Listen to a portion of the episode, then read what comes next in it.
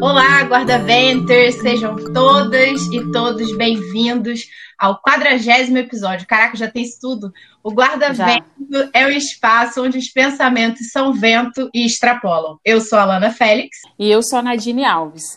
Gente, eu e a Alana somos cristãs evangélicas e frequentamos a primeira igreja batista, para você que talvez não conhece, né? Muitas pessoas sabem que a gente é, né, Alana? Mas enfim. É.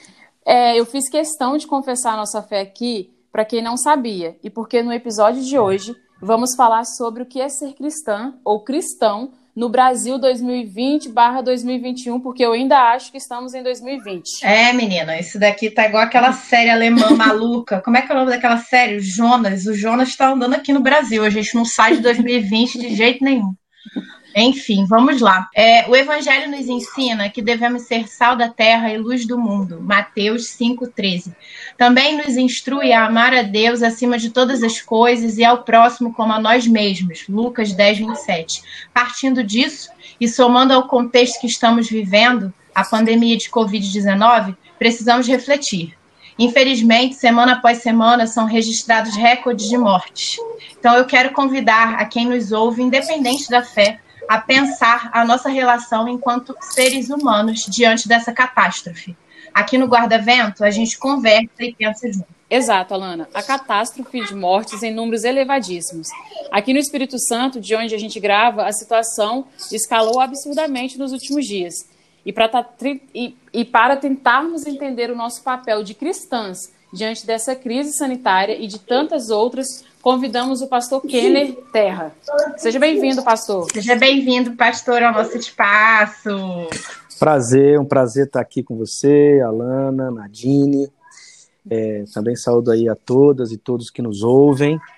É sempre bom refletirmos sobre esses assuntos, porque eles, eles tocam exatamente na, no lugar da religião, né? Qual o lugar da religião, qual o lugar da fé na esfera pública? Isso é fundamental para a gente pensar a nossa missão e, acima de tudo, é, contribuirmos, como vocês mesmo, mesmas estão dizendo, né? Quer dizer, vivemos um tempo dificílimo, de muito, de muito obscurantismo misturado com, com insensibilidade, com pitadas de irresponsabilidade. Então, a, a fé cristã ela é fundamental inclusive para a gente olhar essa coisa toda de forma mais equilibrada, por incrível que pareça. É verdade que a gente tem percebido aí o quanto a, a irracionalidade tem alimentado o nosso olhar de fé sobre o mundo. Mas eu, eu acredito na esperança, eu acredito no Evangelho, eu acredito na iluminação do Evangelho para que consigamos ler o mundo de forma mais equilibrada, mais coerente, por que não dizer mais bíblica, né? Sim. Já podemos encerrar o episódio. É, pastor, muito obrigada. Gente, quem tem ouvidos para ouvir, ouça bem. Tchau. Exato. Mas, pastor, antes de entrar para a pergunta, Alana, segura aí um pouquinho. Sim. Apresenta quem é o senhor, de onde o senhor... O senhor trabalha onde? Qual é a sua formação para gente, por favor? Muito bem. Eu sou casado com a Marileia, tenho dois filhos, o Roger, de seis anos, e a Beatriz, de nove anos. Eu, eu sou pastor aqui, ajudo na comunidade aqui em Vitória. Na verdade, eu moro em Vila Velha, mas a igreja onde congrego e onde contribuo no, na caminhada pastoral é lá a Igreja Batista em Praia do Canto. Pastor, pastor da uhum. igreja, pastor Ziel, e o Rodo também faz parte da equipe, e ali eu tenho caminhado é, especialmente ajudando na área de educação da igreja, né? Sou, sou professor também na Faculdade Unida de Vitória, na graduação e no mestrado em Ciências das Religiões. Oh, e, incrível. E, é, e hum. temos uma notícia muito boa. Nós conseguimos a aprovação do doutorado em Ciências das Religiões. Uau! Nossa, que bem! Já vou avisar para minha mãe. Avise, avise a tua mãe. Qualquer dúvida, é só me procurar. Show! É, tipo assim, é o primeiro doutorado profissional em Ciências das Religiões no Brasil. E tá, que tá aqui, vai começar aqui em nossa terra. Em, nossa, que massa. Em Vitória, no Espírito Santo. Bom, então, eu, eu, eu é onde é, é, é, exerço o meu ministério na área de educação, que eu trato assim isso, né? E uhum. na graduação trabalho com a, com a estou na, é, trabalho com as disciplinas em, de Bíblia, é, hermenêutica, a exegese, introdução à Bíblia e essas, e essas ciências todas que nos ajudam à compreensão do texto bíblico. Uhum. No mestrado, trabalho com linguagens da religião, que é uma área das ciências das religiões que se preocupa com, com o fenômeno religioso como um fenômeno da linguagem, um fenômeno da, é, é, é, um sistema de compreensão da realidade. Isso é, isso é bacana demais, porque você olha para as outras religiões como sistemas de significação, assim como nós também temos um sistema de significação. Bom, é, no mestrado é com isso que eu trabalho.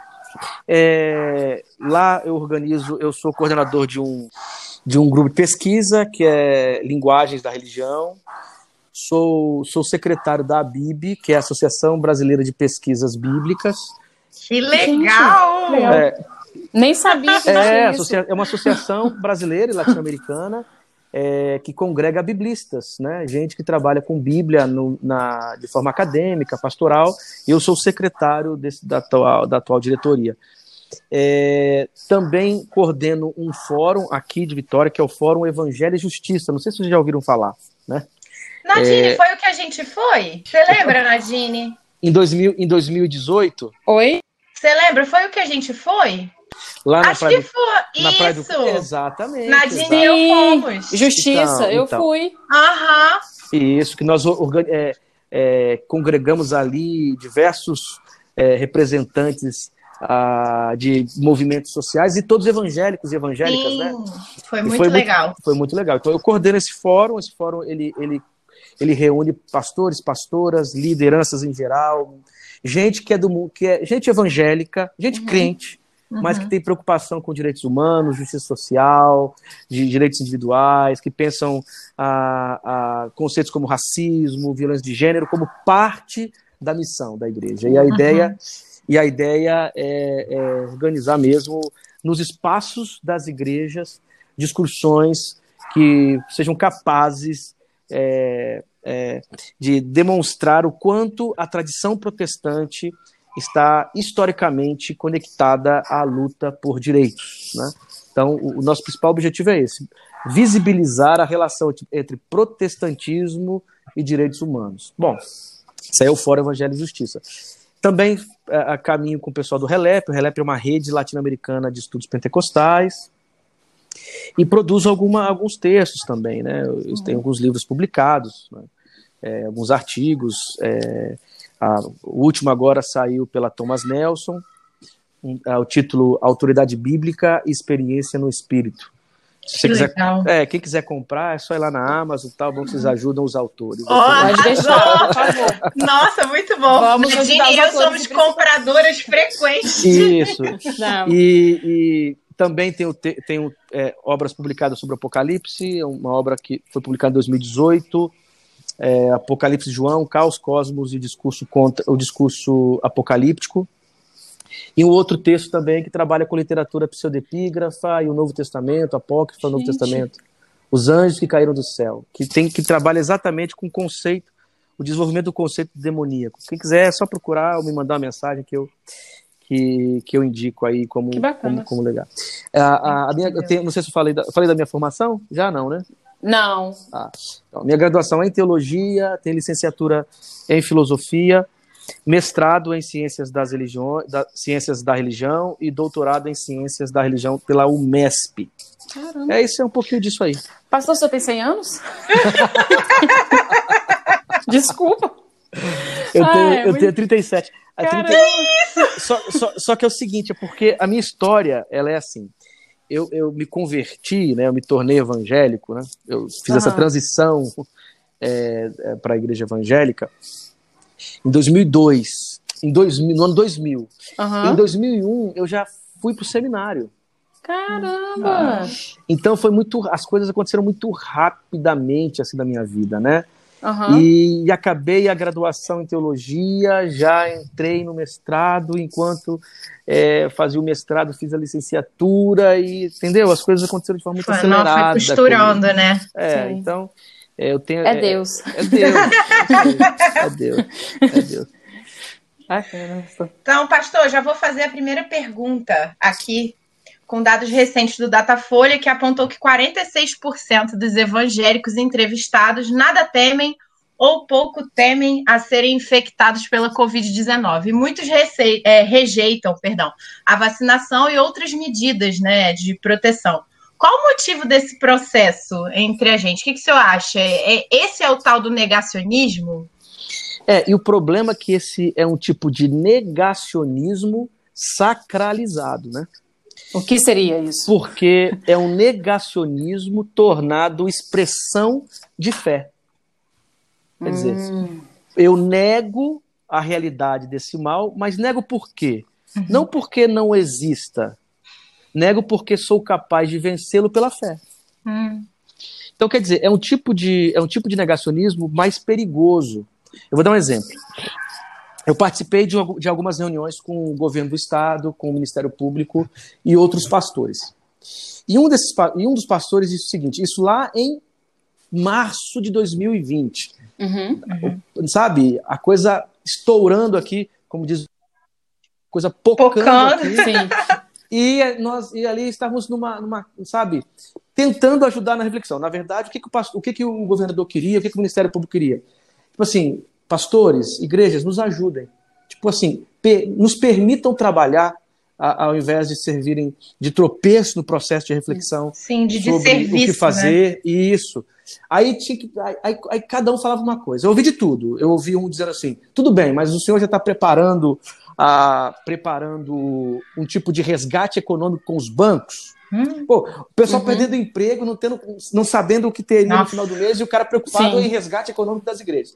Mas teve um deles que, para mim, assim, é, foi muito sintomático e, e, ajuda na resposta dessa, dessa questão. Ele disse assim: ó, seu governador, a questão é a seguinte: nós temos que fazer como o nosso presidente mandou. Ai, Jesus. Hum.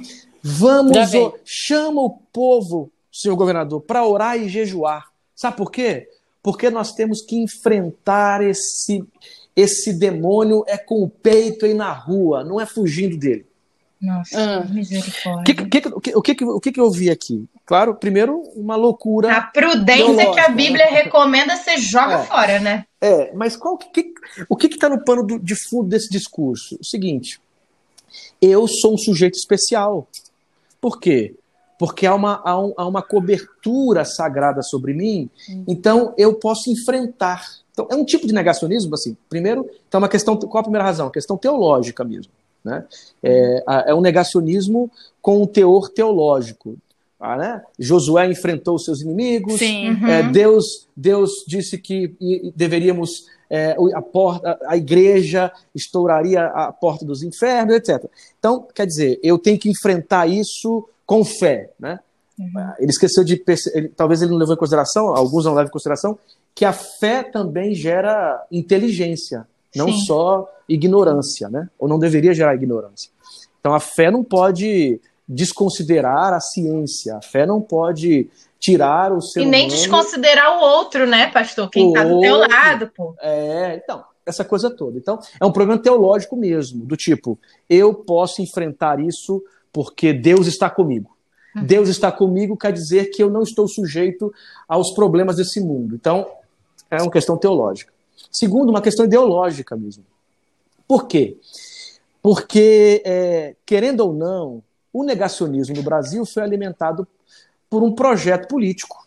Né? Uhum. O negacionismo no Brasil foi, foi é, estabelecido e até hoje é defendido pelo representante né, da nossa nação, uhum. que tem uma, uma concepção anticientífica, e que promove um tipo de, de prática a, religiosa que desconsidera o saber, os, os, o saber das ciências. Então, é, é, um jeito, ideologia enquanto compreensão da realidade. Então, uhum. é, esses pastores, essas igrejas, elas carregam aqui esse discurso bolsonarista, é isso. Né? Uhum, Quer dizer, esse bolsonarismo que, que nega a realidade, que nega a ciência, acaba servindo de, de referencial teórico para essas igrejas interpretarem o problema pelo qual estamos passando. É tanto que a postura agora, aparentemente diferente, de valorização da vacina e, e, e, e trato mais responsável né, por parte do, do presidente da República deste, da pandemia, tem deixado muita gente confusa. Peraí, quer dizer, esse não é o nosso presidente, né? Esse não é o nosso, Exato. quer dizer, esse não é o nosso líder, porque o nosso líder já nos ensinou, não tem, né? Deus está conosco, é, a, as ciências a, a, ciência ela ela ela ela tá, tá aqui para nos enganar é uhum. coisa é coisa da mídia isso é tudo da mídia a mídia criou isso a CNN criou isso quer dizer Sim. isso aqui é um jeito de interpretar o mundo isso é, isso é ideologia o que é ideologia né aquela coisa a, a, ideologia é sempre do outro. Não, ideologia é o óculos com. A ideologia são os óculos com os quais nós interpretamos a realidade. E, e, e esse grupo de igrejas a, a, acaba interpretando a realidade com esses óculos, com esses óculos ideologicamente estabelecidos por um discurso político negador das ciências. Então, assim, a, essa influência bolsonarista e eu aqui falando essas coisas todas, quando esse negócio for pro ar, vai ser um pau danado, né? Mas a gente já expressou a nossa opinião aqui várias vezes. Eu, eu, Política partidária. É, então quer dizer. Então, assim, e deixa eu falar uma coisa sobre isso. É, essa incapacidade da igreja se, é, se posicionar criticamente, eu não aplico só a esse atual governo, entende? Uhum, a, a uhum. igreja tem uma função profética. Quer dizer, o que, que, o que, que essa função profética exige da igreja? Exige que ela não, não, não se entregue facilmente a, a, a, a qualquer projeto que aparentemente pareça representá-la. Né? Porque o modelo da igreja, o modelo político que orienta a igreja, é um modelo, é um modelo muito, muito gigantesco, que é o modelo do reino. Então, nenhum projeto político partidário ele é capaz de cumprir as expectativas que nós temos do reino de Deus. Então, Sim. naturalmente, qualquer projeto político partidário, qualquer proposta política tem que ser avaliada de maneira crítica e profética. A igreja tem que sempre tar, dar um passo para o lado diante do Estado, sempre. Uhum. Porque é a partir uhum. desse passo que ela dá para trás que ela pode ver e denunciar. Quando a igreja é cooptada, como nossa igreja brasileira foi cooptada, claro que não é toda a igreja brasileira, Uhum. Nós estamos aqui, nós três estamos conversando e não, não, não, nos, não, não nos sentimos representados e representadas por isso, né? Uhum. Mas, mas uma grande parte da igreja, você está falando de 46%, o que isso quer dizer?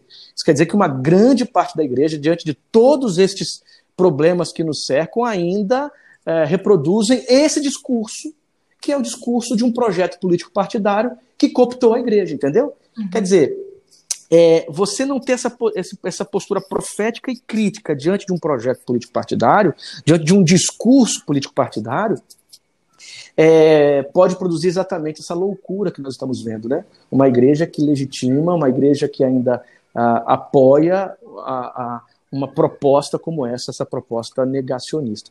Então, eu diria o seguinte, para não ser tão prolixo assim: é, o negacionismo é possível, né?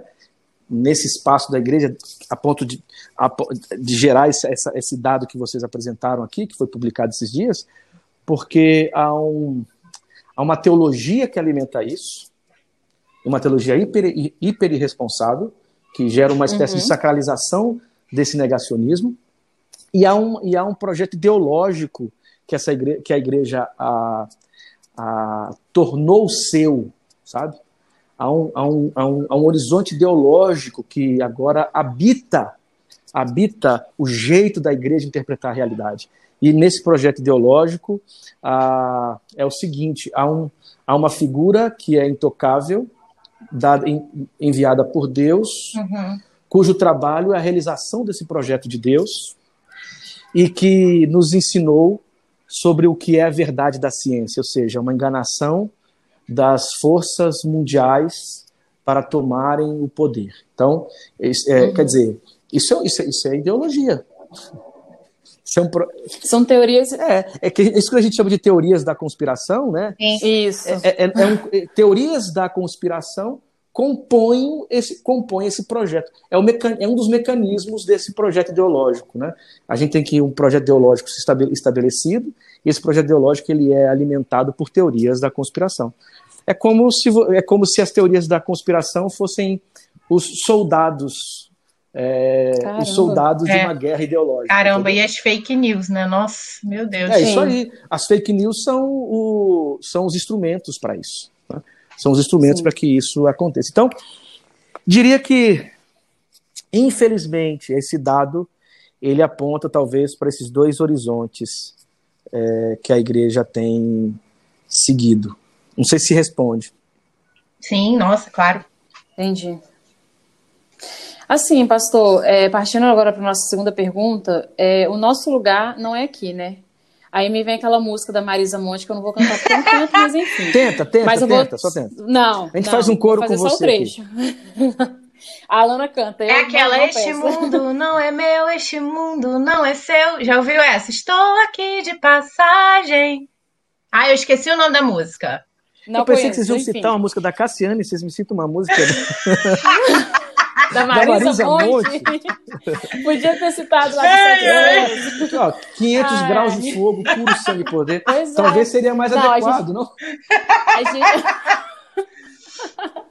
Pior que é verdade. Eu queria falar que não, mas é verdade. Ou eu quase que citei aquela da sabor de mel, né? Mas enfim, nós somos estrangeiros aqui, hum. né? E eu queria perguntar assim, por, por que a gente tenta mudar esse mundo? Não seria muito mais fácil para eu, Nadine, ficar aqui no meu canto, com a minha salvação, ir para uma rocinha lá, com, meus, com minhas terrinhas e ficar lá quietinha? Por que, que a gente insiste em tentar mudar Uai, esse mundo? Sim, seria muito mais fácil mesmo. Mas Jesus disse que a vocação dele é para um caminho estreito é para a porta mais estreita. Quer dizer, a, a, a vocação uhum. do evangelho é a vocação para o que é difícil mesmo. E o que é amar é difícil. Uhum. Perdoar é Sim, é difícil. Muito. Uh, escolher pela justiça num contexto em que a injustiça é o modus operandi da promoção do, dos meus interesses e desejos é muito difícil. Pensar, uh, pensar no, num espaço é, equilibrado, maduro das relações humanas, num contexto em que a imaturidade predomina, é difícil. Pensar em justiça racial, justiça de gênero, pensar em transformação das coisas, em igualdade entre as pessoas, pensar em equidade num país ou num mundo que a injustiça, que a desigualdade, que a pobreza, que a violência racial, em que a mulher é tratada como ser inferior e há uma legitimação religiosa para isso. Uhum. Não é fácil, é difícil. Então, realmente, seria muito mais fácil nos escondermos e, e nos trancarmos em, uma, em, uma, em, um, em um lugar Claro, se tivéssemos condições para isso também, né? Dinheiro para isso. Sim. Numa, numa fazenda, é. numa roça, numa, num sítio ali ficarmos, mas não. Na verdade, eu acho que as igrejas acabam se tornando isso, não. É uma bolha, né? É, é quer dizer, é uma é, bolha. Eu não preciso, eu não preciso ir para um sítio, basta eu entrar em algumas igrejas. Nossa, dizer, é. é. A igreja está ali para fazer isso, para nos colocar dentro de quatro paredes e ficarmos ali retroalimentando um sistema que, para mim, acaba se tornando um grande teatro de horrores Sim. dos interesses egoístas chamados de espirituais. Então, é, uhum. é, é, quer dizer, é o caminho mais difícil. Mas exatamente o caminho mais difícil foi para esse caminho mais difícil que Jesus nos chamou. E esse caminho mais difícil tem a ver mesmo com uma, um compromisso, um compromisso é, é, um compromisso profundo com a realidade, com a vida, com o mundo. Mesmo o discurso, quando nós falamos em céu, né, quando nós falamos que este mundo é mau, é, e, essas, esses, e esse tipo de, de discurso aponta para um lá, este lá não é um lugar para fuga, é um paradigma, é um modelo para o cá. Então, quando Jesus fala em reino, o reino dos céus não é um reino lá no céu. É, é, é um modelo que é o um modelo celestial que se estabelece agora a partir da vida dele aqui.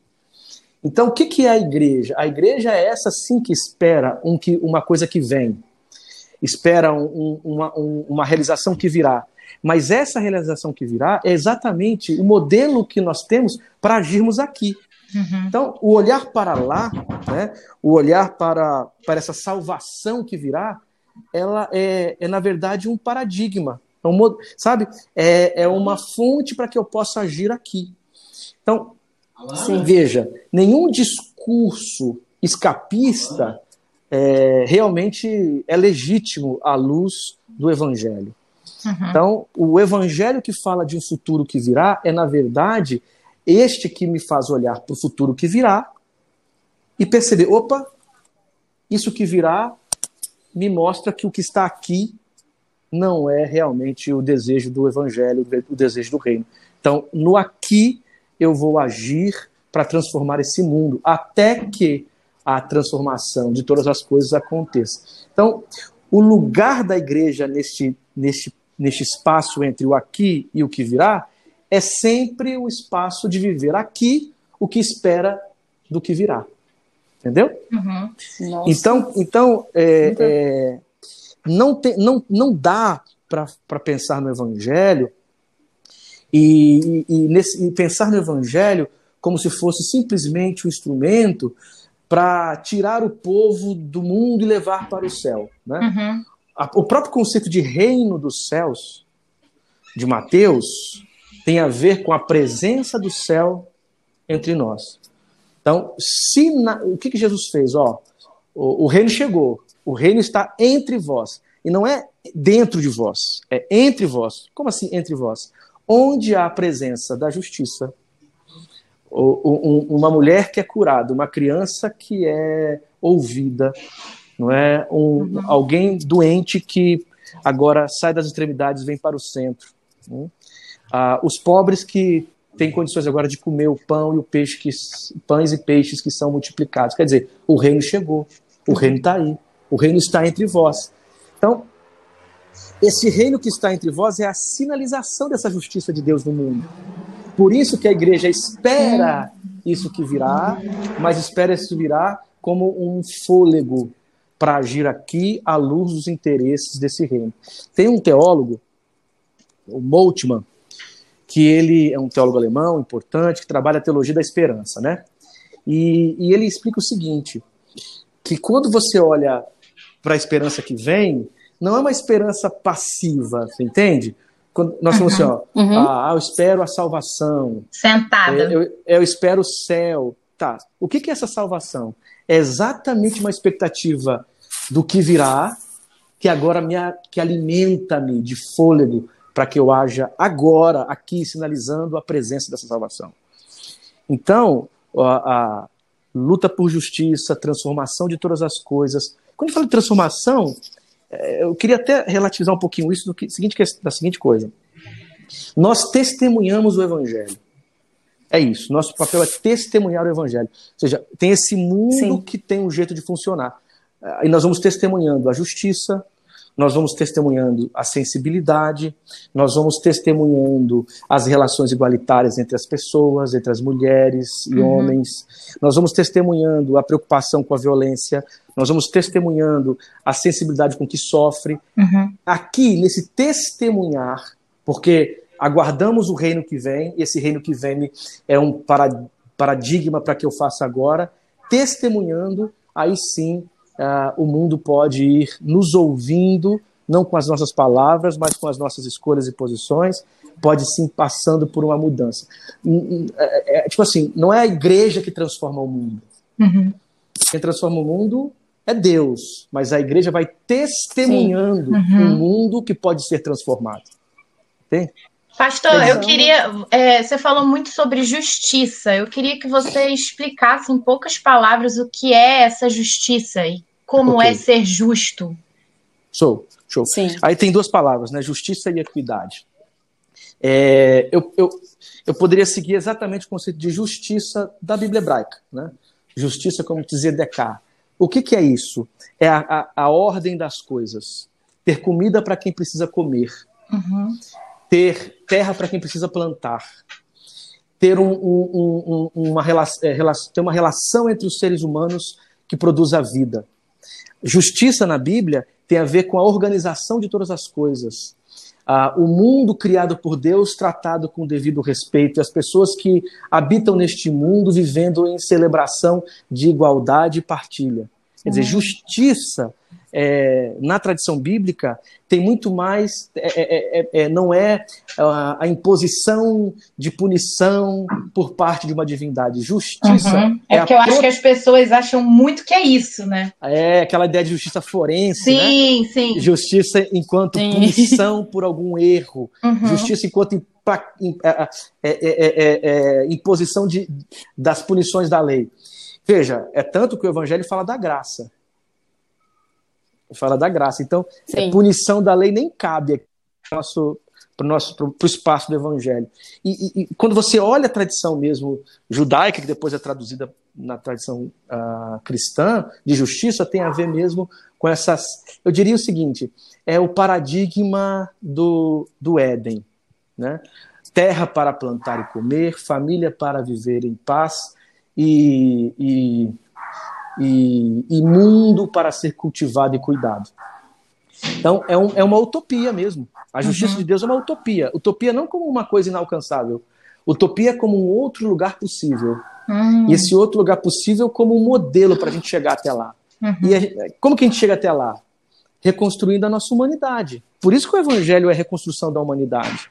O evangelho é nos tornando seres humanos de verdade, né? porque a, a estrutura pecaminosa na qual estamos, porque o pecado não é só essa coisa que está aqui no meu coraçãozinho. Uhum. Pecado é o jeito como o mundo funciona, em suas estruturas profundas. Então, a, o novo nascimento é alguém que agora consegue é, perceber esse sistema pecaminoso e habitar neste mundo de outro jeito. De que jeito? Promovendo e vivendo uma realidade deste outro mundo possível, que é o mundo da justiça de Deus. Uhum.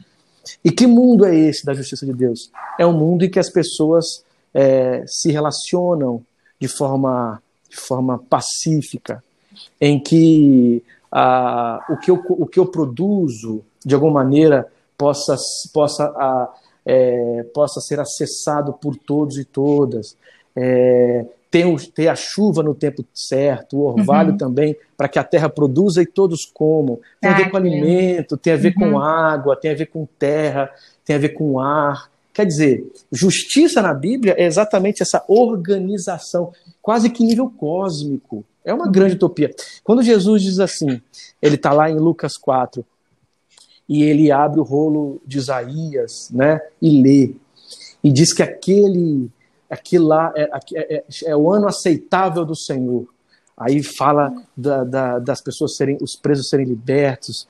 E quer dizer, esse ano aceitável do Senhor é exatamente uma tradição da Bíblia hebraica que tem a ver com essa justiça. Uhum. Quer dizer, o ano aceitável, o que era esse ano aceitável? Era o ano em que a terra descansava, os pobres podiam comer, e era um tempo, na prática, de forma litúrgica, em que os israelitas viviam a justiça. Quer dizer, os, as dívidas eram perdoadas, uhum. a, a, a, todos, tinham, todos e todas tinham acesso ao pão, à terra, e viviam então uma celebração muito mais muito mais igualitária, muito mais muito mais humana. Uhum. Aí a ceia é um protótipo disso, e aí Jesus diz que, nas, que no céu ele fala de uma outra mesa como essa, quer dizer, é um modelo de relações humanas. Uhum. Aí isso parece ser muito ideal, agora se torna como um paradigma mesmo. Como que eu aplico isso enquanto empresário, enquanto professor, Sim. enquanto. Né? Como que eu. Qual, essa lógica aqui da justiça de Deus ela vai modelando, modelando as nossas relações. O que, seria um político que entende esse modelo de justiça de Deus? Nossa! Entendeu? Caramba. O que, o, que, o que seria uma, o que seria um grande empresário? Porque pode parecer que esse discurso é um discurso marxista, né? É, Pode nossa, nós é... três estamos na lista aí, ó, do, do comunista, é. dos comunistinhas, pronto, é isso, acabou. Pronto, pronto. Qual a diferença de um discurso marxista para isso aqui? Ele não, esse discurso não, não, não tem uma, um, por exemplo, uma filosofia de classe, simplesmente, para dar sentido à realidade. Mas ele tem um paradigma do reino como lugar de pensamento. Um, lugar, um paradigma do reino. Então, é, é, eu gosto de dizer isso, né? Agora, claro que o marxismo, como referencial teórico, tem seus tem as suas uh, tem os seus tem as suas contribu tem as suas Sim, contribuições e seus limites, como qualquer outra teoria econômica, Sim. filosófica. Mas o, o caso não é esse. O caso é que pensar essas coisas antes de qualquer tipo de projeto filosófico, econômico ou de compreensão é, sociológica da realidade é pensar os princípios de conceitos como este que eu aqui apresentei. Uhum. Conceito de justiça, ZDK. Uhum. Ah, eu diria assim, para quem tem Amós, para quem tem Miqueias, para quem tem Lucas, dá para ler depois o, o Capital. Uhum. Caramba! Faz todo sentido. Eu vou para a próxima pergunta. Nadine, Nossa, você quer falar alguma coisa? Não, eu falei assim que, que conforme o senhor vai falando, algumas dúvidas vão surgindo, outras, outras mas parece que outras Legal. vão sendo esclarecidas, sabe? Que a gente vai tendo durante é a É porque é muita coisa ao mesmo bom. tempo, não sei se estou conseguindo expor pra, de forma clara para vocês. Ah, não. tá sim, super. Tá é, então, eu vou para a próxima pergunta aqui, pastor. É, enquanto cristã, às vezes eu me surpreendo, eu sei que Nadine também, com algumas atitudes de líderes evangélicos, e não só líderes evangélicos, né, mas irmãos também, que propagam desinformação, e até mesmo essas teorias conspiratórias que o pastor já falou antes, né? E eu queria saber que conselho que é, você pode dar para gente e para quem está nos escutando para lidar com isso. Afinal, são pessoas que a gente escuta, né? E até mesmo considerou em determinado momento da vida, assim, como, não sei, alguém que ensina, referência, referência. isso. Uhum. Primeiro, eu, acho, eu, eu indicaria duas coisas: paciência e amor. Uhum. Paciência, porque é, esses irmãos, essas irmãs estão conosco na caminhada. Sim. É, Sim. Deixa eu falar uma coisa aqui. Talvez as pessoas me entenderão muito mal, mas bom, vou falar. quando eu olho, quando eu olho a, o que aconteceu, não só em 2018, mas na história da igreja, quando vejo a igreja rendendo-se de maneira tão acrítica a qualquer projeto que seja de natureza política, colonizadora, etc., é, a gente está beirando a apostasia. Hum. Então, assim, eu não estou dizendo que não, se, não, não poderiam votar em determinado determinado político, não é esse o ponto. Mas quando a igreja é, torna um político com as características do atual governo como um representante da fé cristã, isso me O negócio de... é esse, representante da fé cristã. É, é isso. isso. Então, quando a igreja assim, ó, ele nos representa, quer dizer, eu posso dizer assim, ó, eu gosto das perspectivas dele, eu gosto, né? Eu gosto desse jeitão dele, tudo bem. Uhum. Agora, quando você ouve alguém dizendo assim, ó, Sim. bandido bom, bandido morto. Quando você ouve alguém dizendo assim, ó, Pinochet protegeu o Chile. Quando você e sabendo Sim. que Pinochet foi um dos caras é um dos, dos, maiores assassinos da América que Latina. Mais? Uhum. Quando você ouve Sim. alguém dizendo que Exato. a milícia é um, é, um, é um braço importante para o Estado, o Estado deveria legalizar a milícia e, dá, e, e encontra essa, esse mesmo esse mesmo esse mesmo político dizendo que a ditadura é, poderia ter matado muito mais. Ou quando Gente, é ouve, é muito surreal. Ou quando ouve falando que que ovacionando uma figura como o Ustra, que teve coragem de torturar até crianças. Quando, quando você ouve alguém Sim. que diz que que diz que mulher ou trata a mulher de forma muito estranha, que tem relações tão profundas e estranhas com, com a milícia e com um discurso violento e que nega a ciência, sabendo que o protestantismo é uma das grandes razões da ciência no mundo. Hum. É, então, assim, e você vê uma igreja dizendo, ele me representa, aí é, eu, eu diria que há uma, há uma experiência de apostasia. É, o que, que seria apostasia? se de um projeto de fé para outro. Entende? Uhum. Então, quer dizer, quando Paulo diz assim, vocês caíram Entendi. da graça, ou lá em Gálatas, ou diz assim, deixaram um evangelho pelo outro, o que, que eles estavam fazendo? Aí eles, não que haja hum. outro igual, mas é um outro diferente, um outro é. é ele diz, é, Diferente. O que estava acontecendo? O povo. É um que acomoda as vontades das pessoas, né? Ou, um que, ou um que. Eu diria até outra coisa. Foi quem que falou isso? Eu nem Foi Alan? Alana. Alana. Alana. Eu diria assim, Alana. um que acomoda as monstruosidades que habitam em mim. Sim. Então, isso aqui Caramba. é um problema. Isso é, isso é apóstata. Entende? Por quê? Porque eu vou, eu vou, uh, eu vou tornando como evangelho, porque diz assim, ó, esse me representa. E qual é o conteúdo dessa representação? Poxa, todas as coisas que eu aqui citei. Isso é totalmente contrário ao evangelho. Logo, eu estou num espaço de apostasia. Eu estou trocando o evangelho por outro. Nossa. Então, o que, que acontece? Eu, só que esses são os nossos irmãos e as nossas irmãs. Sim. Estão com a gente na comunidade. Alguns desses líderes não têm relação nenhuma com a gente estão uhum. lá do outro lado do mundo falando bobagens. Mas os que estão aqui com a gente, caminhando com a gente, tem que ter, tem que ter o quê? Primeiro, acho que paciência. Sim. E amor. Amor, inclusive, para entender a, a queda do outro. Gente, eu, eu, eu, trato como um tipo de queda. Uhum. Uma queda para um, negócio, um negócio obscuro. É. Não, vocês entendem? Eu não estou dizendo aqui que porque votou em determinado político. Eu não estou dizendo isso. Uhum.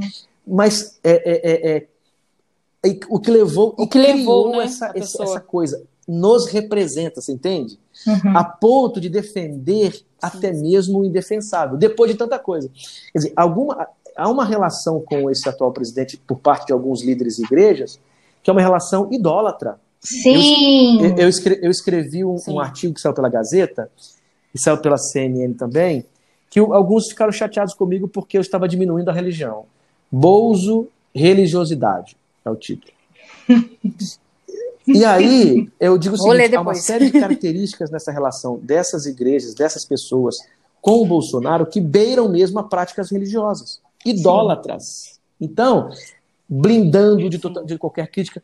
Gente, quando eu blindo alguém de crítica a ponto de aceitar acriticamente tudo o que diz, eu estou numa relação perigosamente idólatra. Uhum.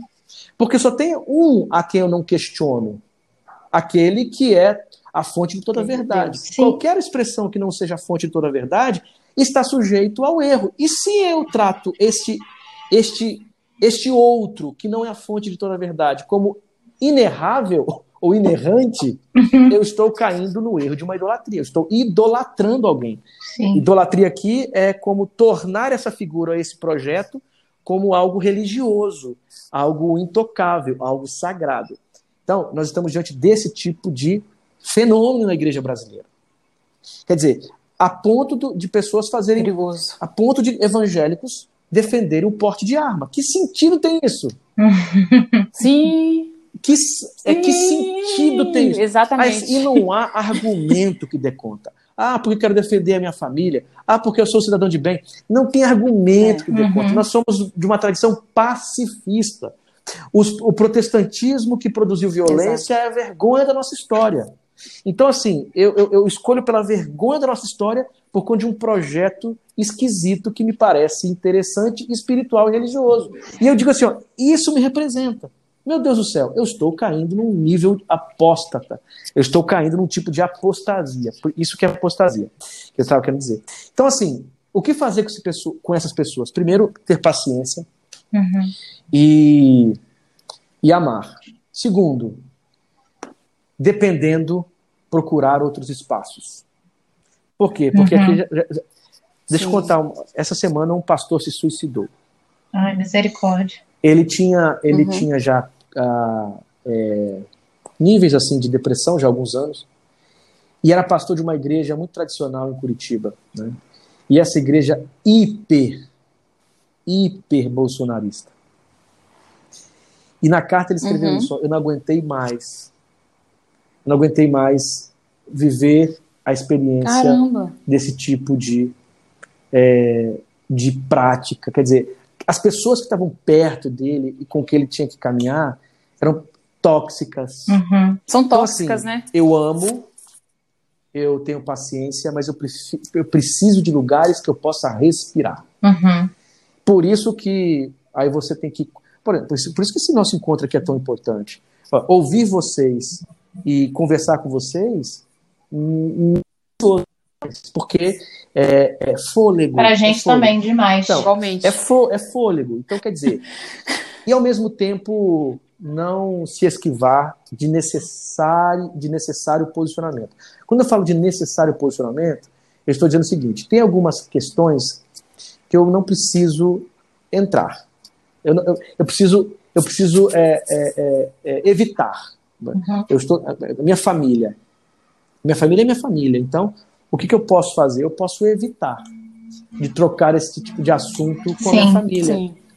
Eu- a minha comunidade de fé, eu posso evitar de, de, de, de entrar em discussões sobre esse assunto com a minha comunidade de fé. Uhum. Mas eu preciso me posicionar. Eu posso me posicionar. Eu Sim. posso, na minha atitude, demonstrar realmente o pecado desse tipo de postura de prática. Eu posso, como eu estou fazendo aqui, eu estou me posicionando, estou dizendo, ó, eu acho que isso aqui é uma, uma idolatria, eu acho que isso aqui é um tipo de apostasia, e etc. Uhum. Mas o melhor a se fazer é ter muita paciência, amor, entender as limitações do outro, entender então que nós estamos lidando com gente que talvez está numa condição de apostasia. Você entende aqui?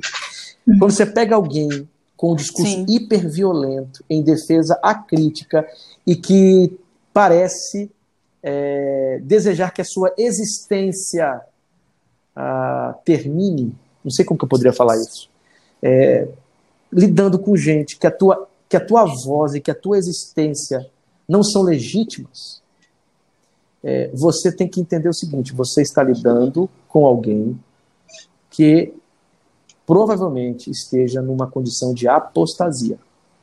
Então, esse tipo de fenômeno, expressão, ele é perigoso e nos adoece também. Uhum. Então, é, é olhar para isso e, e, e, fazer essa leitura, entende? Essa leitura. Não estou falando aqui em quem votou em Bolsonaro ou qualquer, qualquer político que seja, ou em Lula, ou, ou vou votar em Lula, ou, ou Haddad, eu não sei. Eu estou falando do voto. Voto é uma coisa particular. Uhum. Eu estou falando de ser cooptado acriticamente por um tipo de projeto político violento. Uhum. Então, esse tipo de gente vai fazer o que você disse aí, ó. Vai é, desinformar, mentir, desinformar. sem reflexão nenhuma, como uma espécie de robô uhum. desse projeto. É uma onda. Já dizia é uma onda, né? É uma Pane onda. no sistema, alguém me desconfigurou. Exatamente. É, você, você, é, vocês estão, vocês estão citando o cancioneiro agora. de forma muito religiosa. É, então, quer dizer, eu acho que paciência, amor e, e lugares arejados. Demais. Muito bom, pastor. Muito bom essa palavra sua. Eu sigo um pastor nas redes sociais, talvez você até conhece, Conheço. o pastor Antônio Carlos Costa. E ele fala muito sobre essa questão da igreja, que essa união da igreja com a política no Brasil, né? De como isso tem sido ruim para os evangélicos, que aí acaba que todo mundo pega os evangélicos como um todo e une isso à política, e é isso que a gente está vivendo, essa catástrofe, esse caos, que a gente não consegue mais separar algumas coisas. Mas eu, a minha pergunta é um pouco gancho da pergunta da Alana, que assim, eu também vejo muitos evangélicos nas minhas redes sociais, líderes religiosos, que defendem o fim do isolamento, né? Porque nós precisamos salvar a economia, etc. Mas quando o assunto é aborto, assassinato de jovens negros em massa, ou até mesmo de mulheres vítimas de feminicídio, eu não vejo esse clamor.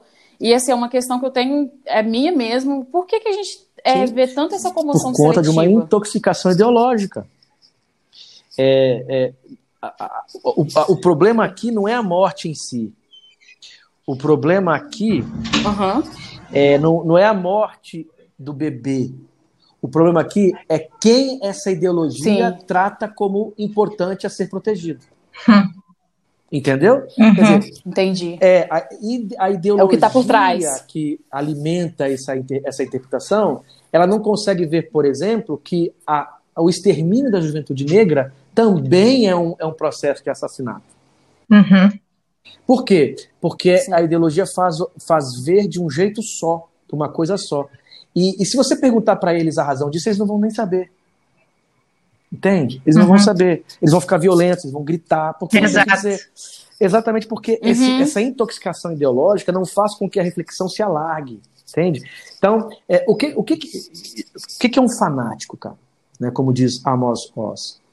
Fanático é aquele que quer responder coisas Sim. complexas de maneira simples e simplista. Hum.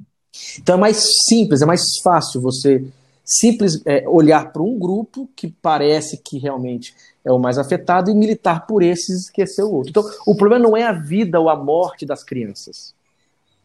Porque eles não eu, eu não vejo eles preocupados com as crianças negras das favelas que morrem. Uhum. Você está entendendo que o problema não é a criança? Sim. Exato. O problema é, é cumprir ou não, ecoar ou não uma, uma, um projeto ideológico. Entendeu? Caramba. Então, é, essa, Nunca essa tinha é para pensar nisso. Então, assim, a preocupação não é com a vida ou com a morte. A preocupação é bater o cartão para um projeto ideológico. E eu, eu digo para você, isso não é só do lado de lá, não, do lado de cá também. Uhum. Muitas vezes nós não estamos Sim. mesmo preocupados com. Quer ver um exemplo? É, nós entendemos que há racismo na igreja e violência racial na igreja. Sim. Há homofobia na igreja. Uhum. Agora a gente sabe Sim. que a igreja tem uma linguagem, tem um jeito de pensar, tem um texto bíblico. Alguns não estão dispostos a descer nesse nível de diálogo. Por que não? Uhum. Ou querem tipo Quer assim, ficar só no bater o cartão num projeto ideológico. é, Como assim, pastor, descer o, o nível do diálogo? Eu vou, te, eu vou te falar como. Veja, a Bíblia, o discurso, a- o, o termo pecado, é, santidade, Hum, perdão, Os jargões, aquelas são- coisas que são- todo crente conhece. não é do mundo da igreja isso? Aham. Agora, se eu quero, se eu estou preocupado realmente com aquele homossexual que sofre na igreja e está ali com, com sérios riscos de, de suicídio, se eu realmente estou preocupado com aquele menino, aquela menina eh, negro e negra que é alvo de preconceito, se eu estou preocupado com eles mesmo, Uhum. antes de ter que bater cartão aqui com um discurso que não alcança essa igreja por ser muito radical, Hum. o que, que eu vou fazer? Eu vou descer ao chão dessas comunidades para tentar dialogar com eles. E, se for necessário, até afinar a minha linguagem para conseguir esse diálogo. Você está entendendo? Uhum. Porque, para além de um conjunto de categorias que não fazem sentido nenhum, às vezes, para essa comunidade, eu coloco o ser humano que lá sofre em primeiro lugar. É, o, é simplificando, é falar a língua daquela pessoa. Exato. Você está entendendo? Então, Uhum. assim, no fundo, no Exato. fundo, eu não estou preocupado com aquele negro, com aquela negra que morre lá na igreja, ou com aquele, com aquele homossexual que é alvo de tanta violência. Estou preocupado em bater cartão com Uhum. um projeto ideológico que eu preciso aqui é, selecionar. Selecionar, né, aquilo que você. Exato. Eu, eu acho que eu, eu não sei se ficou claro o que eu estou querendo dizer. Sim. É, é, é, agora, isso, isso a gente sai um pouquinho do, do, do foco. Eu aplico isso exatamente para a questão da, dessa coisa do ah, vamos defender, ah, vamos ser contra o aborto, né? Mas não tenho nenhum pingo de preocupação com as crianças que morrem na favela, Uhum. as crianças negras que morrem na favela. Não me preocupo, por exemplo, com os homossexuais que são mortos, simples e Uhum. unicamente porque não estão. Os, nós somos o país, um dos países que mais matam travesti. Sim. Quer dizer, eu Sim. me preocupo com a família. Não me preocupo com a família tal. Só que vem cá, eu não me, tenho, eu não me preocupo nem um pouco com o trabalho que essa família precisa ter para alimentar-se. Uhum. Então, Eu apoio políticas que não, Sim. tão, não estão preocupadas com o trabalhador, não estão preocupadas. Então, então, assim, eu me preocupo com a família. Que Ai. família que me interessa? É a família heteronormativa e uma Branca. branca e outra coisa da classe alta. E mais, Da classe Que é- alta. proteger a família é proteger e impor um modelo de família. Exato. Então, quer dizer, por que, que, isso, por que, que essa incoerência? Por uma razão muito simples. Porque a preocupação não é com a família em si. Entendeu? Uhum. A preocupação não é com a, com a vida das crianças em si. Uhum. A preocupação é em proteger, ecoar e legitimar um projeto ideológico. Pastor, é assim. Eu tô, tô sem palavras, enfim. É, nossa quinta pergunta, pastor, ela também ainda é reflexo disso tudo que a gente está conversando aqui, dessa pandemia que a gente está vivendo, tem um ano, enfim, eternamente dentro disso tudo. Falei hoje cedo assim que que eu tô dentro E quem seria, dragão. quem seria o Tiamat? Nunca mais vou conseguir sair. Exato. Quem seria daqui? Não sei. Ah, Boa pergunta. Vou, vou pensar sobre isso. Mas, assim, nesse, nesse contexto que a gente está vivendo, a gente tem se preocupado mais com as riquezas do que com as vidas? O que, que seria riqueza? Essa riqueza, esse sistema capitalista, a gente acabou sendo engolido por isso e não consegue Ó. mais sair disso? Riqueza, riqueza numa perspectiva capitalista tem a ver com acúmulo de bens, né? Quer dizer, quem é rico é quem Sim. acumula. Quer dizer, o cara, o cara, mas só que Jesus já disse, né? O que, que adianta eu ganhar o mundo inteiro e perder a alma? Perder a alma. Louco. O que, que, é, que que é perder a alma, né? Sim. É perder-se naquilo que realmente não importa, né? É, porque eu posso ter muito acúmulo Uhum. E pouca existência, né? Eu posso ter, eu posso ganhar o mundo inteiro e perder a alma. Então, riqueza, essa, essa proposta de riqueza ah, promo- pro- prometida pelo, pelo sistema capitalista, ou qualquer sistema econômico que, de alguma maneira, é, dá poder e acumula poder, ela torna a riqueza bens. Ela torna, ela torna a riqueza o acúmulo. Na Uhum. minha perspectiva, e aí eu, eu- me permitam olhar a partir da perspectiva do texto bíblico, riqueza é partilha. Sim. Ai, que legal. É, ri- ri- É, riqueza é. Ai, meu é, Deus. É a, é a socialização do que juntos conquistamos. Então, Eu sou porque tu és. Exatamente. Quer dizer, é o pão nosso, é o Pai nosso. Só é Pai nosso se tiver pão nosso.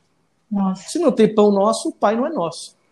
Não é? É, o nome só é santificado se o Pai é nosso e o pão também. O nome é, é, o, o nome é blasfemado quando o pão não é nosso e o Pai não é nosso. Então, quer dizer, riqueza é isso aqui, ó, que nós estamos fazendo. Isso é riqueza que nós estamos fazendo aqui. Isso é uma, uma riqueza profunda. É, é tão caro que não dá para comprar, entendeu? Uhum. É, riqueza é então uhum. a possibilidade de existir numa existência que me faz ser mais nós e menos eu. E não é fácil no mundo isso. Então, por isso que é tão caro, é tão difícil. Riqueza é a amizade sincera. Riqueza, riqueza é o sorriso entre uhum. amigos, riqueza é, é, a sensação de estar cumprindo a sua vocação.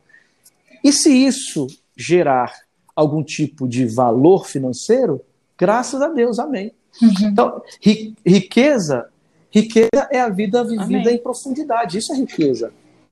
Riqueza é o que é da alma. Né? Uhum. O que é da alma? O que é da alma é o que é da vida, o que é do fruto da vida. Então, riqueza é a amizade, riqueza é a partilha, riqueza é a comunhão, riqueza é, é a beleza. Como é difícil a gente ter experiências de beleza, isso é rico demais. Sim. Né? Então, a experiência de beleza, a experiência, da, a experiência da, do prazer da vida, isso é rico. Sim, não só o que atravessa, né? O que modifica a gente, a experiência mesmo ali. Exato, Ai, que massa. É. Riqueza é a fé. A fé é uma coisa muito rica. Uhum. Então, o evangelho é rico demais. Por quê? Sim. Porque o evangelho ele é um lugar onde você vive e vive para servir. Ele é uma proposta de tornar o ser humano mais humano. Quer dizer, isso é rico demais. Né? Uhum. Então, se, se, se eu tenho esse modelo de riqueza, tudo que eu fizer depois será realmente, terá valor. Se, se, eu, se eu tiver isso como modelo, é, e, e, e vai ser um diria bônus, também né? o seguinte: é, depois. Um, um, um, cara que tem muito de coisa acumulada, mas é rico de verdade, pode certeza, isso que ele acumula vai ter muito mais sentido. Por quê? Porque ele vai acumular com uma possibilidade de partilhar. Uhum. Então, assim, então riqueza é isso, riqueza é partilha. Pastor, então a gente vai para a nossa última pergunta. Show. É, qual o nosso papel enquanto cristãos na hora de tentar fazer o mundo um lugar melhor para se viver? Sendo cristão. Ah, isso! Acabou, Oh! É, gente. Arrasou. É ser tudo cristão. isso que ele falou hoje à noite, mas testemunhando um que tu és cristã. Uhum. É, eu preciso testemunhar que sou cristão. Como que eu testemunho isso? Sendo cristão. É, no Novo Testamento, inclusive, é a ideia do caminho, né? É, os, os, os, que estavam no caminho, Sim. ide por todo mundo, né? E o enviou e foi. Essa coisa do caminho, né? Eu sou o caminho, a verdade e a vida. Olha que coisa, né? É na caminhada que a verdade se dá e a gente encontra a vida. Né? Então, é, sendo, indo, eu não, eu não, eu não transformo o mundo simplesmente arquitetando uma coisa e fazendo. É indo e sendo. Indo e sendo. Quer dizer, eu acho que, assim, eu não acredito que eu, que eu seja capaz de transformar o mundo inteiro. Mas eu, eu acredito que, sendo de verdade seguidor de Jesus, Sim. eu possa transformar o mundo de alguém. Né? Sim. Então, é, mudando o mundo de alguém, eu estou Sim. aos poucos transformando o mundo, até que o mundo todo seja transformado quando o nosso Senhor Jesus vier. Amém. Bom, pastor, aqui no nosso, no nosso programa, né, no Guarda-Vento, a gente tem um momento de guarda-dicas, que é aquele momento em que o convidado hum. e eu e a Alana, nós compartilhamos alguma dica. Pode ser livro, filme, série, tá. podcast, enfim, programa que você Eu posso compartilhar vários assim? Então você pode coisa. compartilhar. Tá. Bom, Vários, um filme muito favor. bacana, que Quanto dois filmes melhor. que eu assisti, que eu fiquei, assim, nesses últimos meses. Um é Os Sete de Chicago, né? Não sei se vocês assistiram. muito bacana. Não tá assisti no, ainda. Tá no contexto da, da guerra do Vietnã. É uma história real do julgamento de, de, de, um, de, de alguns. Uh, de alguns líderes de um movimento de resistência contrários à guerra do Vietnã.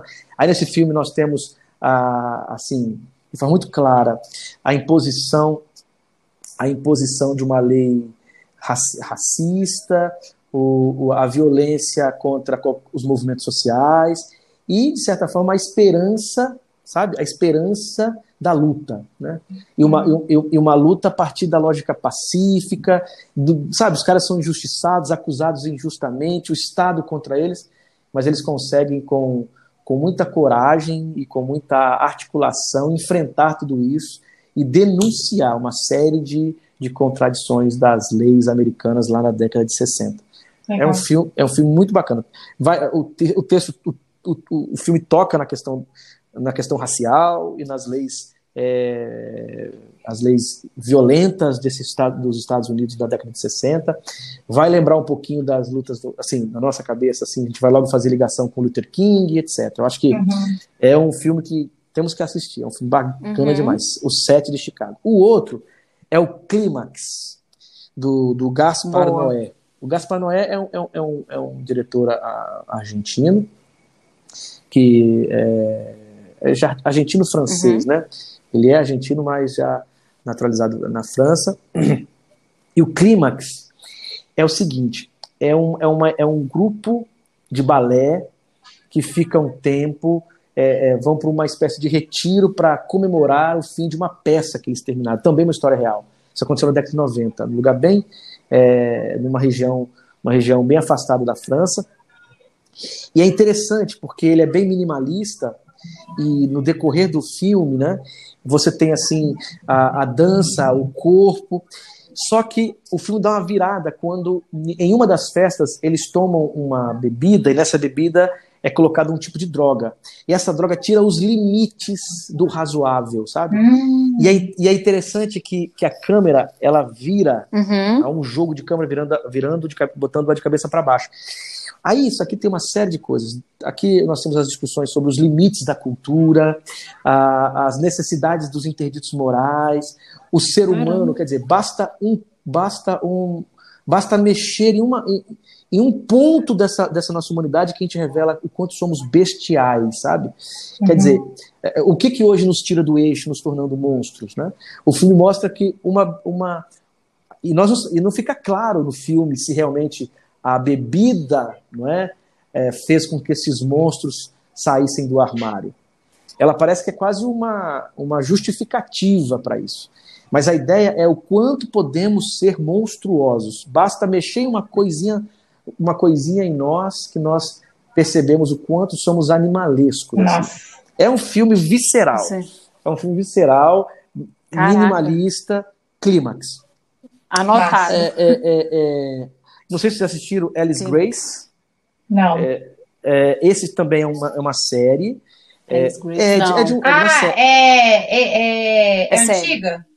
Não, assim, ele é, é um filme épico porque está tratando uh, um, o, o, contexto do enredo é, se não me engano, no Canadá do, da, do século XIX. É a mulher, 16. é sobre o assassinato, se a mulher é Elias Grace, não é? Elias Grace, isso. Ah, assisti, assisti, é sensacional. Eles é A-L-I-A-S Grace. Eles Grace. Que é do, do que tem que tem como a, a, a, esse ah, filme, né, essa série, é da mesma autora do, do o conto de Aya. Sim. Que é a Margaret Atwood, que eu não sei. Margaret ah. Atwood, se não me engano, é isso mesmo. Margaret ah, Atwood. Isso, isso. Essa, essa autora, ela, ela tem um discurso bem engajado, os, os romances, os textos dela tratam de temas como sexualidade, uhum. é, feminismo, e desses dois livros nós gente... temos esses, essas, essas, duas séries, né? Uma, ah, o Conto de Aya e uhum. Alice Grace. Bacana, eu conheci só o Conto de Aya pois mesmo. É, inclusive, eu não consegui assiste, assistir, né, vocês assistiram onde? assistiu, na verdade. Tem no Globoplay. Ah, vocês são da Elite, vocês têm Eu vi na Globoplay. ah. Eu Bom, uso a conta da minha amiga. Depois eu paro. É um irmão, servo do Senhor. Tem que arrumar uma Bom, pastor, para pegar a é, conta. Eu, eu queria É. indicar também aqui um, um podcast que eu acabei de gravar com o Felipe dos Anjos. Por favor. Quer ver? Deixa eu ver aqui. Ah, eu vi que ele divulgou. No anterior, Ele divulgou hoje à tarde. É. Esse que o senhor participou? quer ver? Ah, tá. Foi esse aqui, ó. Eu, eu- eu acho que o podcast dele é passagens, né? A Bíblia entre o fetiche, entre o fetiche e a Isso. idolatria. A Bíblia entre o fetiche e a idolatria. Legal. É, que eu trabalho a questão. Até ele botou uma foto Nossa, aqui muito. Vocês vão mesmo. entender. Ele colocou, eles colocaram a, a foto daquele do pastor Lucinho na época que ele cheirou a Bíblia, né? Ah, eu vi isso. Recebi, Nossa. recebi um monte de mensagem por essa foto aqui. Não Super eu, polêmico. É, Aham. E eu queria indicar, é, na verdade, um autor e um outro livro. Posso também? Claro. Eu quero indicar esse, eu quero indicar porque eu sempre eu indico Sim, por por conta da favor, importância a gente ama. dele, né? Eu quero indicar um cara chamado Carlos Nejar. Aham. Quem é Carlos Nejar? Carlos Nejar é da Academia Brasileira de Letras. Ele completou o ano passado, eu tive a honra de participar desse evento com ele, fui um dos caras que dialogou com ele, dos seus 60 anos de produção literária. Uau. Carlos Nejar era amigo de Carlos Drummond de Andrade. Saramago.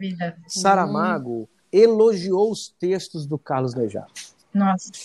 A Clarice Lispector, em uma das, Caramba. em, um dos, é, das, em uma das dedicatórias dela, disse assim: Carlos Nejar, que, tem a- que é burro como eu, ou que sofre da mesma burrice que a minha. e o, aí, o, aí o Paulo Coelho, Caramba. fez um prefácio no livro dele. É, sobre os loucos, citou essa fala da, da Clarice Lispector. Então, assim, ele é o último dos grandes autores da literatura brasileira. Um dos últimos. Vivo, tem 80 e poucos anos. 82 anos. Ah, 82 anos. 82. E tenho- eu Já tô tenho a grata felicidade de ser amigo pessoal dele. Nós conversamos sempre. E deixa eu falar uma coisa para você. Ele é pastor evangélico. Que Olha. legal. Ele é pastor maranata. Você acredita? Que bacana. Então, esse cara tem que ser lido, eh, esse cara tem que ser.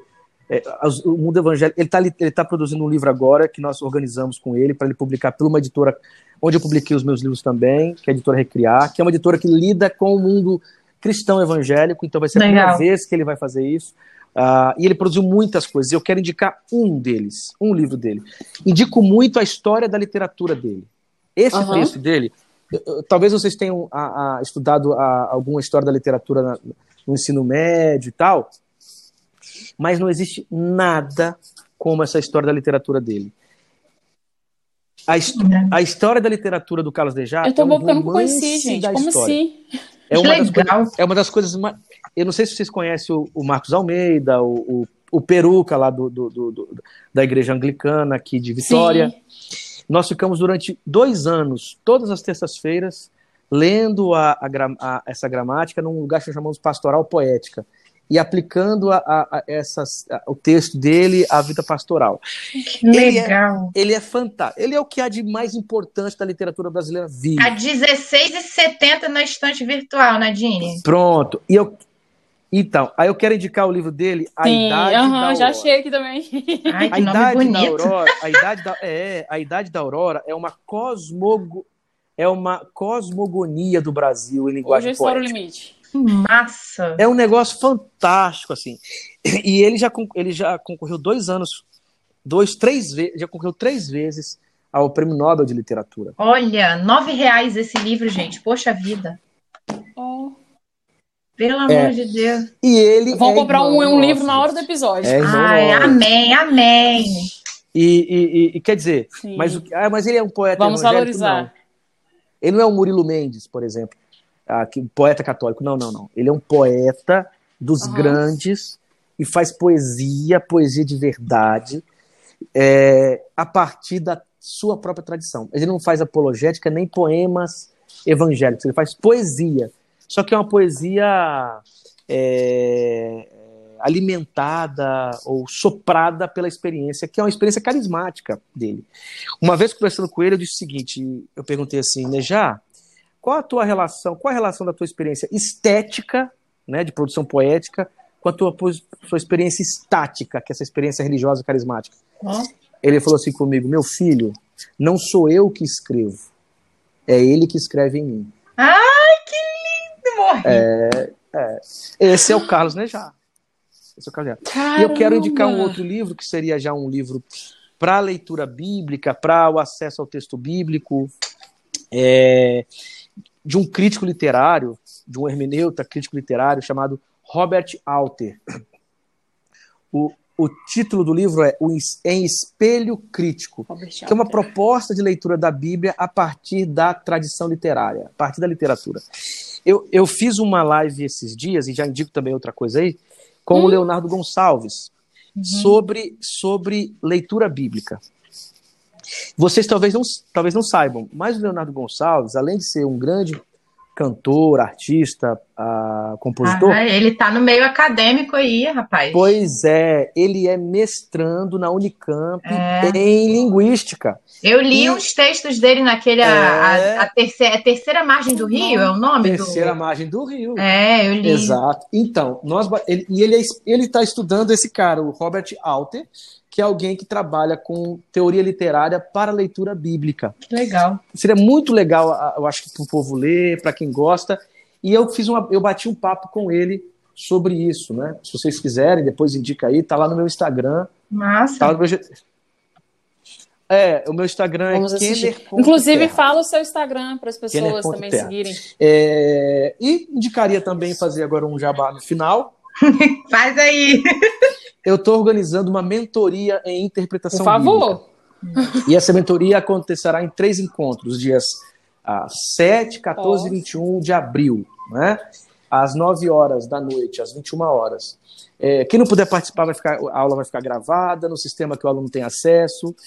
É, Para se inscrever, é só ir lá no meu Instagram, que na bio você consegue fazer a inscrição. E a ideia é exatamente é, apresentar alguns princípios básicos sobre texto bíblico e sobre interpretação. Não é um curso para especialistas, tipo assim, quem pode participar? Quem tem interesse de aprender um pouco mais sobre como inter inter interpretar a Bíblia. A Bíblia é, é, o livro mais lido no Brasil, né? Quer dizer, nós, é, em termos é, numéricos, somos aí 83% Sim. da população. Então, teoricamente, a Bíblia é lida por 83% da população, 83% cristãos, né? Somos 83% de cristãos. Só de evangélicos, 31%. Então, aí é muita gente lendo a Bíblia. E eu acredito que alguns problemas nós resolveríamos se tivéssemos uma leitura mais madura do texto bíblico. Uhum. Então, a proposta desse nosso do curso, dessa mentoria em interpretação Sim. bíblica, é exatamente é, caminhar com uma, uma leitura mais madura do texto, apresentando alguns princípios, princípios, alguns caminhos necessários para que essa leitura madura seja uh, se aconteça, seja possível. Então, é isso. Eu acho que essas seriam as minhas Incrível. muitas indicações aqui. Obrigada, foi ótimo. Já está aberta aqui a aba. Não, eu já tô, legal, eu anotei todas. E se quiserem mais indicações depois do Carlos, já me falem. É uma música que eu gosto muito. É, acho que tem muito a ver com o momento que a gente vive, chama Teu Reino Venha, do Cordão de Três. É uma composição do Pedro Valença. É uma música muito legal que tem uma mensagem muito atual. Escutem lá, gente, no Spotify. Teu Reino Venha, Cordão de Três. Sim. É incrível. Eu escutei uma vez e fiquei apaixonada, gente, dessa canção. Super Bom, a minha indicação eu já indiquei, mas quando eu indiquei eu estava no início. Agora, como eu estou finalizando, eu vou deixar para vocês uhum. hoje reforçar, na verdade, o livro Sonhos do Meu Pai, do Barack Obama. É, esse livro ele é dividido em três partes, que é a história. Ele conta a história dele da infância, da juventude, como ele virou um líder comunitário e a busca dele pela identidade dele por parte de pai, né? Porque os pais dele se separaram e como o pai dele é keniano e a mãe é americana ele queria entender um pouco disso. Então, a história começa no Havaí, onde ele nasceu, vai para Chicago, onde ele começa a construir a história dele como figura política, de líder comunitário mesmo, e as indagações e termina com ele no Quênia, conhecendo a família paterna dele. E assim, é um livro que tem, tem trazido várias reflexões. Eu gosto muito do Obama, como vocês já sabem.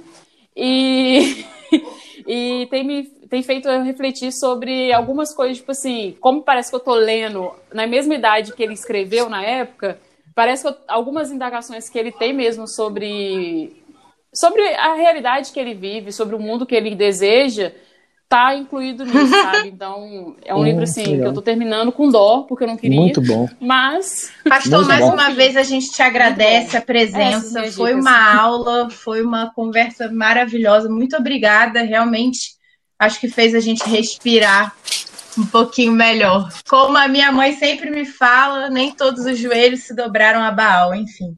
Ah, que maravilha. O prazer foi meu. Já que você falou em respirar, eu quero indicar então a música, procurem a música Respirar do Marcos Almeida.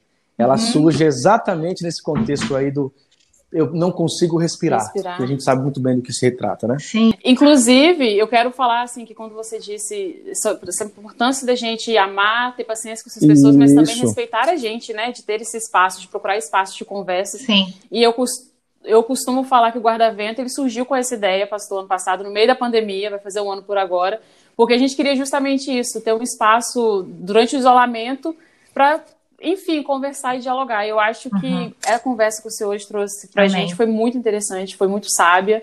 Que Deus continue abençoando. Eu que, agradeço o convite e estarei sempre à disposição de vocês. Foi muito, muito obrigada. Um prazer conhecer vocês e, e ser que, que há esperança e fôlego no mundo evangélico. Amém, amém.